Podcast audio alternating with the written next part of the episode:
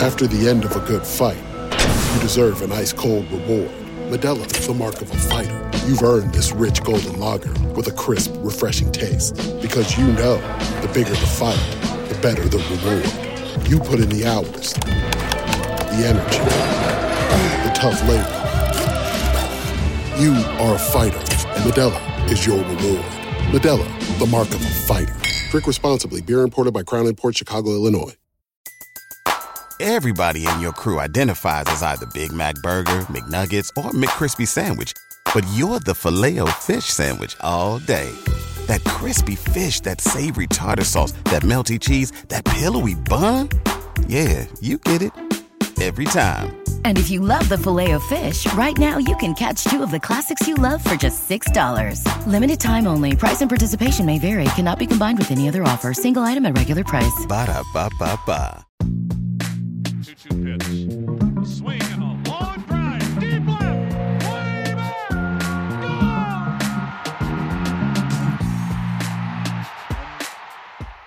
Hey, everybody, welcome to another Baseball America podcast. I'm Kyle Glaser, joined by JJ Cooper, here to talk about the first two games of the World Series. And JJ, the Nationals are up 2 0, just like we all expected. Yeah, sure. Uh, amazing how quickly a series can turn. Came into this expecting that the uh, the Astros would win the series. You know, acknowledged it's a seven game series. The Nationals are obviously good enough to win this series. That said, it just felt like that the Astros were, you know, were just a tick better. And man, that I, I would not want to put money on the Astros right now because they just had two of the best pitchers in the world on the mound, admittedly against two of the best pitchers in the world. And but they went 0 2 in those at home. And I, I, now look at it as we get ready, as we are on the off day, as they head to uh, to DC, which will be, I have to imagine, utterly insane now in a good way because you know you, will have uh, a million people baby sharking. Um, but I, I, think that I, I just look at it now and go, okay, if the if the Nationals can just win one of the next two games, game three, I would say slight, you know, Greinke versus Sanchez, but I say slight because Greinke has been better than Sanchez by significant margin over the course of their careers and over the course of even the season. But if you look in the, you know, in, in October, I think you would have to say that that that's not really been true.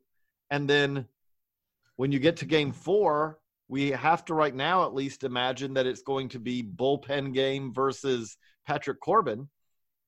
And I'll take advantage Patrick Corbin over the bullpen. I've just been so impressed, really, of both teams, but the Nationals, the the Astros forced they forced basically Scherzer and Strasburg both to grind out every inning that they pitched, and Scherzer and Strasburg were up to the challenge, you know, both nights. But the flip side of that is, is I mean, the the Nationals at bats have been just as good. You're seeing guys taking one, two pitches that are two inches, three inches off the plate, that's a tough take. And every time that happens on either side, you're just forcing that pitcher to work a little bit harder, a little bit harder, a little bit harder. You know, we we can decry. You know, I know that there are you know people can decry what happened to the days of the the starter who goes eight or nine in the World Series. No one, maybe Nolan Ryan, because Nolan Ryan would throw 250 pitches, but no one could get through eight or nine innings with the way these teams are putting together these at bats because you're going to be at 115 pitches by the fifth or sixth.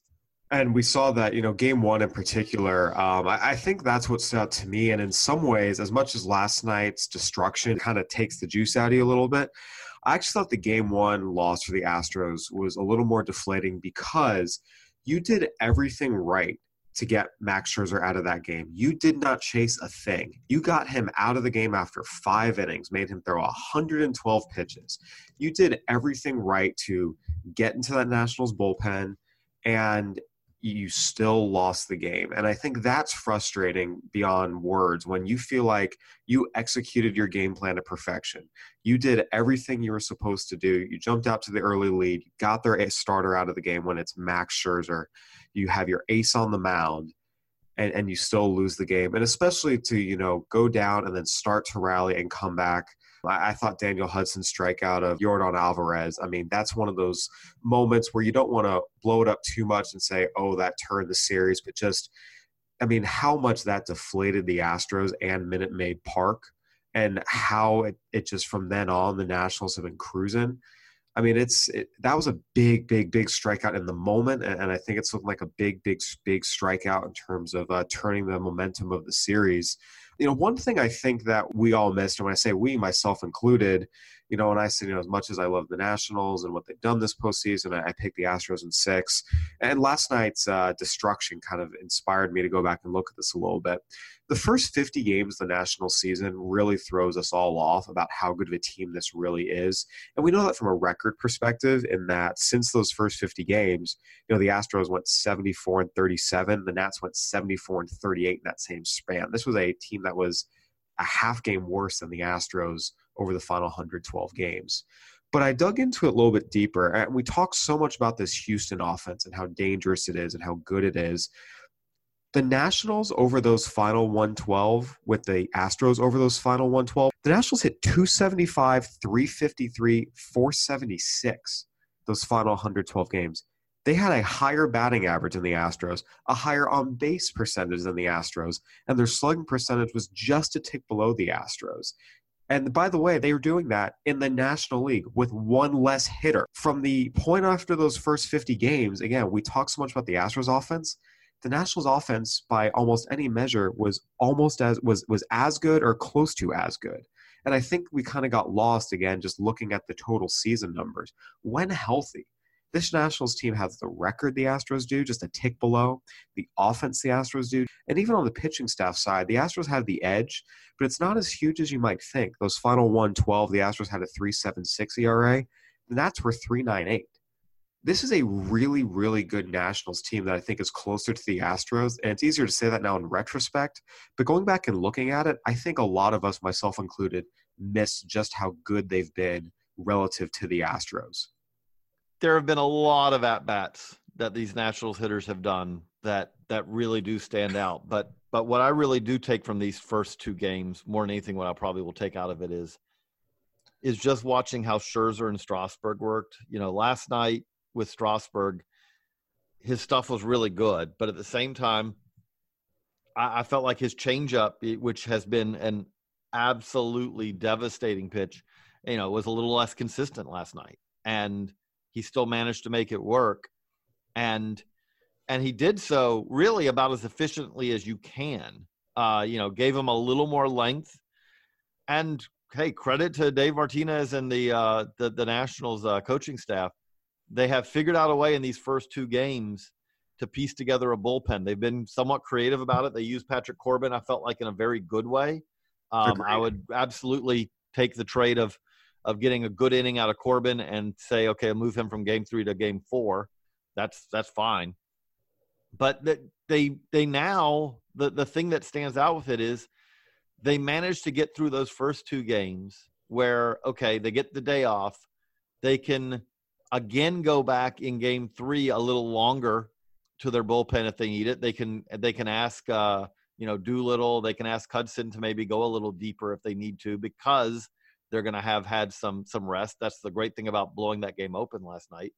And um, and the reality of it is is that they I can't imagine what could have gone better for the Nationals in these first two games than what it is. And but okay, so I'm going to frame it to you, Kyle how, what are you think the chances are that the Astros can come back? It's a two, it's an 0-2, you know, series right now.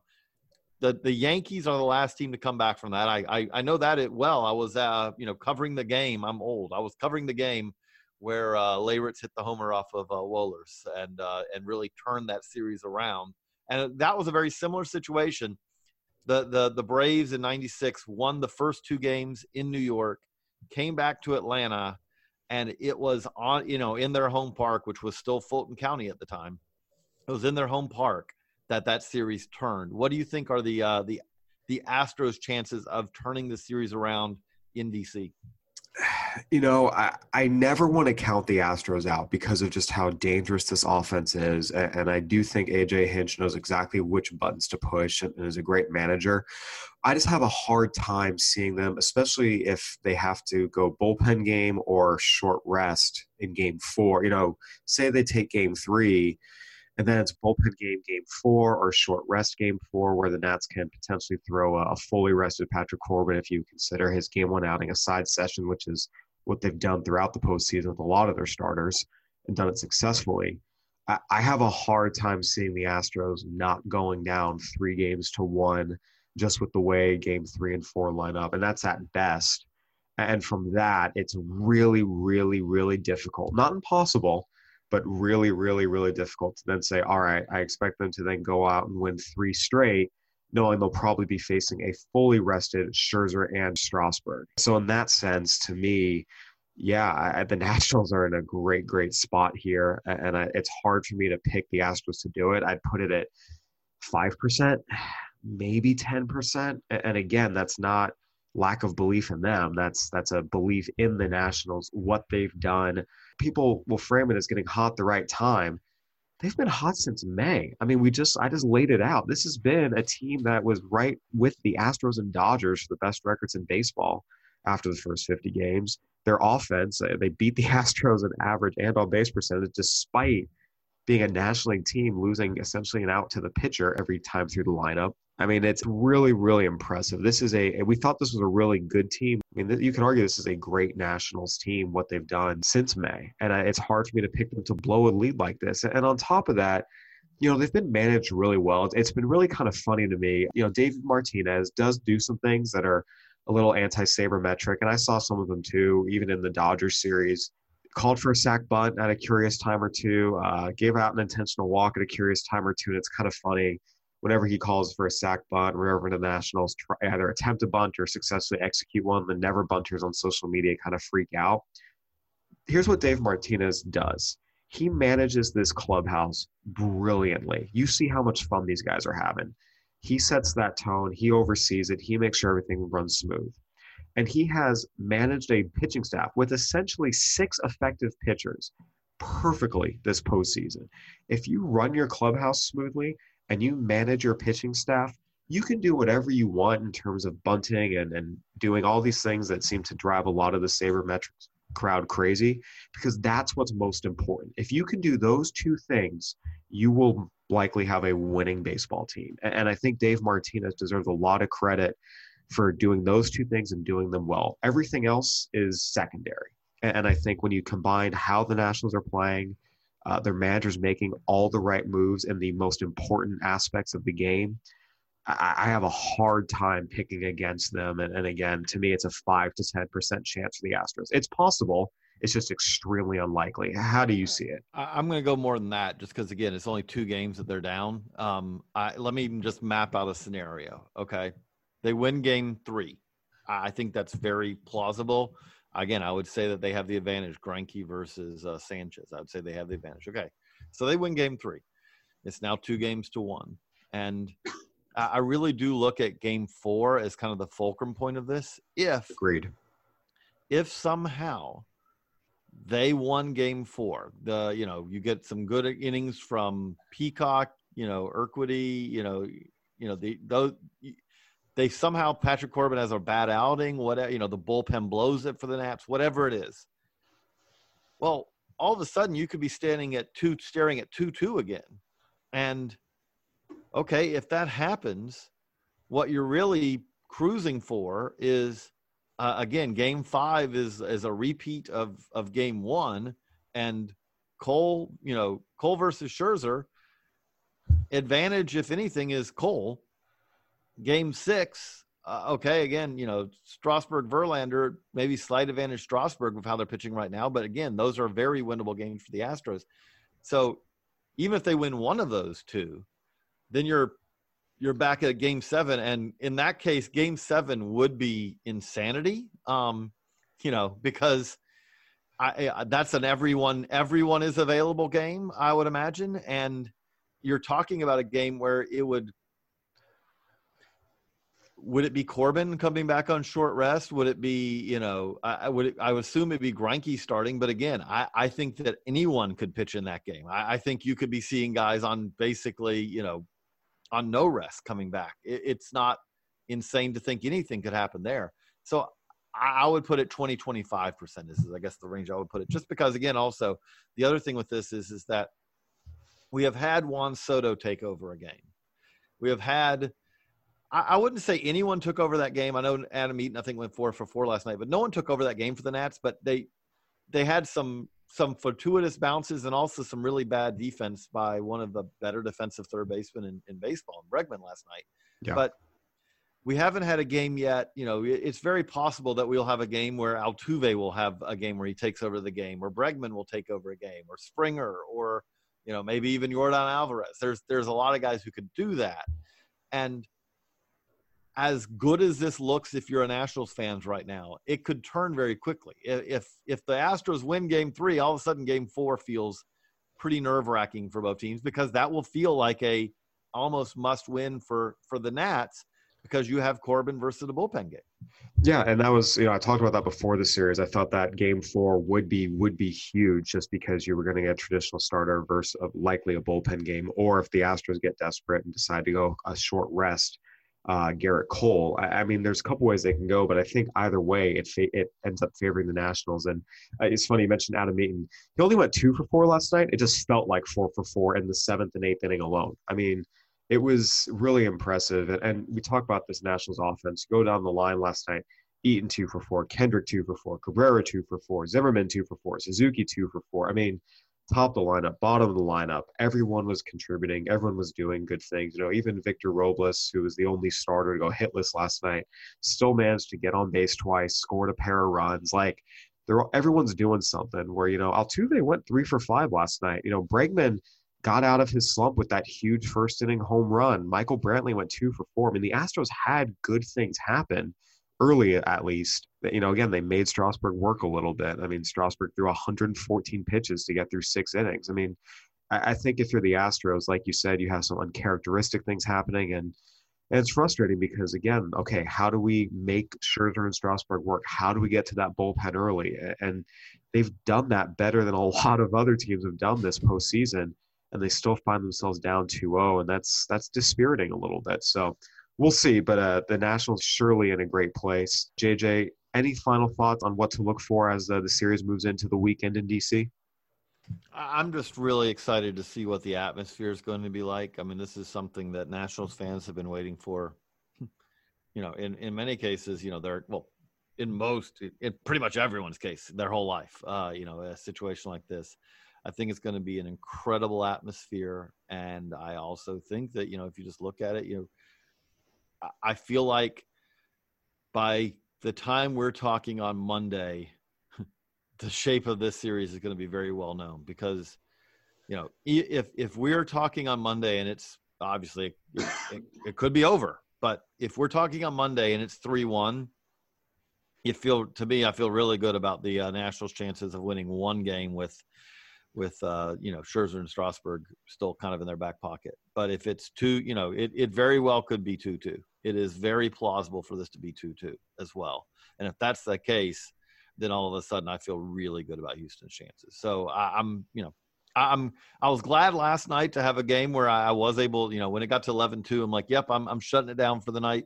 It'll be nice to have a night to uh, to rest and recover, but I'm very much looking forward to. Uh, I guess actually, what am I saying? We'll be at after game five. It'll be Friday, yeah. Saturday, Sunday. So yeah, yeah, we will. If we talking on Monday, we're either going to be coronating somebody, you know, which would be the Nats, or or we are heading back to Houston with what will at that point be a uh, very interesting series because at most it'll be three two Nats at that point, and I kind of would think that the Astros have a pretty good chance if it's only three two Nats coming back and that's what this will be a, a, very very exciting weekend of baseball. I look forward to it as well, and uh, we'll see if the Astros can, can find new life uh, out in DC. But you're right, that atmosphere is going to be pretty crazy. I very much look forward to the interview with the 94 year old lady who was at the last time DC had a World Series game in 1933. I always kind of enjoy those and get a kick out of those.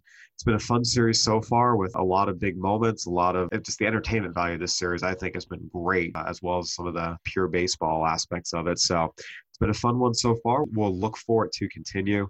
Uh, this has been another Baseball America Playoff podcast. For JJ Cooper, I'm Kyle Glaser. Thanks for listening, everyone, and we will talk to you on Monday.